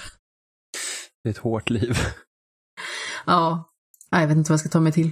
Ja. Nej, men det är så här, Luigi's Mansion 3, Modern Warfare och Outer Worlds kommer samma vecka. I princip. Ja, det är bara Outer Worlds där som jag är intresserad av. Mm. Va, tur för dig. Ja. Jag, jag, jag gillar ju typ, ja och After Party kommer ju där också. Så fyra Kommer det så snart? Ja, det kommer, eh, nu ska vi se, After Party kommer 20... Kan det vara 25 kanske? Oj. Så det är väldigt snart. Så det, det, ja. Och sen kommer, sen i november så är det Death Stranding och Pokémon och eh, något jag glömmer bort nu.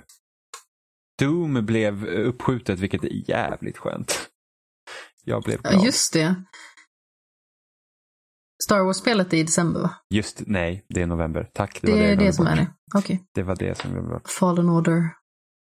För det var november var inte oktober, eller hur? Ursäkta mig? Jag måste kolla.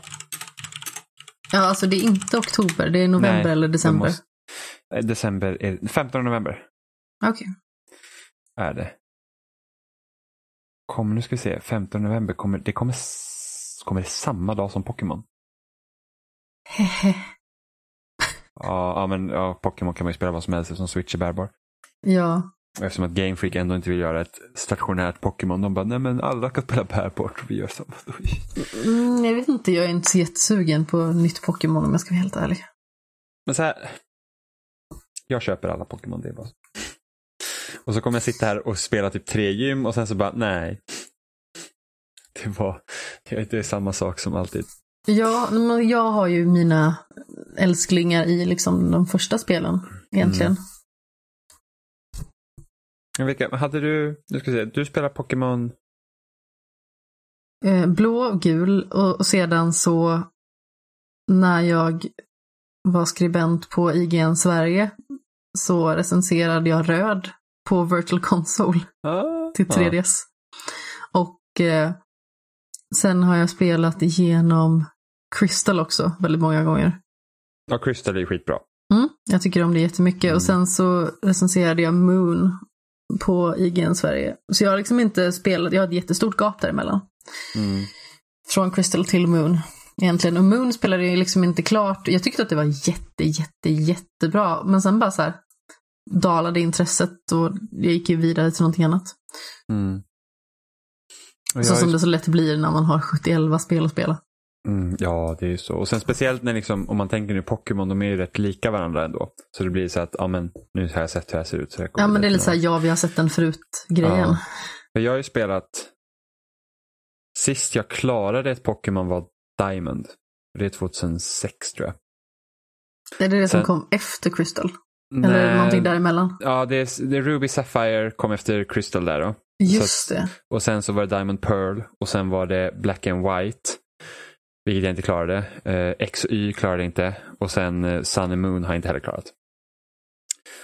Jag skulle egentligen vilja gå tillbaka och klara Black. Det, det, det spelet ska vara riktigt bra. Eh, och sen så jag föredrar ju faktiskt Pokémon med, som är 2D. Och inte mot 3D. För att jag tycker att jag vet inte, det finns en viss charm i 2D-spelen som jag tycker att inte förs riktigt över jättebra till 3D-spelen. För att ett, 3D-grafiken ser ofta fulare ut och jag tycker att det är väldigt mycket anime Ja. över, över dem. Så att eh, jag vet inte, jag, jag tycker verkligen att det ser, det ser väldigt fint ut som 2D-spel.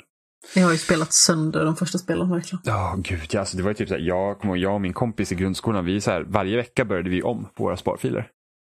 Ja, eh, Det känner igen liksom, det där. Man var liksom klar med 4, man hade fuskat till sig en jävla massa rare candy och sen så bara, "Men ska vi börja om? Så bara, ja visst. Så började om. Och så körde man liksom, det, det var det man gjorde. Och sen så, jag älskar ju, alltså, jag tycker Pokémon Guld är absolut det bästa för att jag kände att det liksom utvecklade Pokémon på ett alltså, riktigt bra sätt. Det tog liksom det som var jättebra med röd och blå och sen så gjorde man några grejer bättre. Man hade så här, dag och nattcykel. När liksom så här, olika dagar hade olika event och sådana grejer. Och sen är det med att vissa Pokémon kan du bara fånga på en viss tid på dy- dygnet och sådana saker. Så det, det var ju liksom, det, det gjorde ju bara det helt eh, ännu mer spännande. Liksom. Mm. Ja, det var ju likadant i Crystal. Ja, precis, precis. För det hör, det hör ju till. Annars. Mm. Körde ju. Och Crystal var också första spelet man kunde köra som tjej. Ja, precis. Och det gjorde jag. Var det. Jag med. Det gjorde jag också. Ja, men vi hade väl inget mer den här veckan. Jag tror inte det. Jag har Nej. ingenting i alla fall. Nej, inte jag heller. Det jag har inte haft tid till att spela så mycket. Det är mest liksom typ slutföra gamla spel. Mer eller mindre. Mm. Så att man inte bara spelar, ja lite nytt, Sayonara Wild Hearts hade inte jag spelat tidigare. Det var inte så långt Precis. heller men Nej, hur länge? tog väl Spelar kanske en och en halv timme kanske. Ja, Knappt. max. Ja, kanske inte det, kanske bara 40-50 minuter eller något sånt. Det är ju som ett, det är som ett album helt enkelt. Ja, Så en timme kanske lite. Och sen om man vill liksom maxa och få guld på alla låtar och sånt så tar det längre tid såklart. absolut. Det är det. Ja, nej, men ni hittar oss som vanligt på spelsnack.com och där finner ni länkar till alla platser vi finns som YouTube och eh, era favoritpodcastappar. Vi läggs upp på loading.se varje vecka också. Ni får gärna skicka mail till eh, kontakt spelsnack.com eller våra förnamn spelsnack.com. Ni kan också tweeta till oss på Seppala 13. Nej, Spelsnack podcast. Jag finns på Seppala 13. Gud vad jag är helt snurrig. Vad fan är det så här, bara, ja, ni kan tweeta främst till mig då, skit i allt annat. Eh, om ni, det, det är kul om ni... Vi fick faktiskt en Facebook-kommentar för, för, för, för Fifa Ja, förra veckan. Eh, se, det var väldigt så- uppskattat. Ja, det är så vi, det blir nu när Amanda är med och pratar om fotboll. Det är det att vi får en massa Förlåt. fotboll. Det gör ingenting, vi tycker det är jättekul. Eh, Mm. Som förklarade, vad var det? Förklar, just det, den här personen spelade Fifa som mer som e-sport. E-sport. Liksom. Vilket var, Exakt. det är väldigt spännande. Eh, Ja, och framförallt så förklarar den här personen mer vad man tar med sig från spel till spel. Jag har inte jättebra koll på det. Jag har faktiskt inte så himla bra koll på Fifa, utan jag tycker mest att det är kul att spela mm, framförallt som en palettrensare, men sen tycker jag ju de här strömlinjeformade berättelserna är kul också för att då får jag göra själva momenten som jag tycker är skoj och samtidigt så har jag liksom ett mål. Jag behöver mål och liksom bli styrd i rätt riktning på något vis. ja, men det är väldigt intressant det där med, med eh, jag tänker inte på att Fifa är e-sport, men det är klart. Mm. Att det måste finnas. Jag kommer ihåg det, det var ju typ Microsoft vision för 360 var ju det att man skulle kunna titta på typ tv-spelsturneringar direkt via Xboxen. För att det var ju tanken att Xboxen skulle vara liksom huvudmediahubben i hemmet. Eh, Mm. och då var ju en del det här med att man ska liksom, okej men säg att det är typ VM i Fifa, alltså spelet. Då ska man kunna liksom sitta hemma och titta via sin 360. Eh, och nu sitter vi egentligen, nu gör vi inte det egentligen via Xbox, utan vi gör det via Twitch och Mixer och alla de liksom tjänsterna. Så man kan göra det. Eh, men det, är- det är rätt så intressant att man liksom Mm. redan tänkte på det då. Ja, men vi ska inte uppehålla er mer. Känner jag. Det är lätt att man så här. Vi, vi har egentligen redan avslutat. Eh, ni vet vart vi finns och inte finns. Och kom ihåg att tweeta till mig för att jag var viktigast. Ja, definitivt. Så hörs vi nästa vecka. Skulle jag säga hej då? Ja, du kan säga hej då nu Amanda. Hej då! hej då.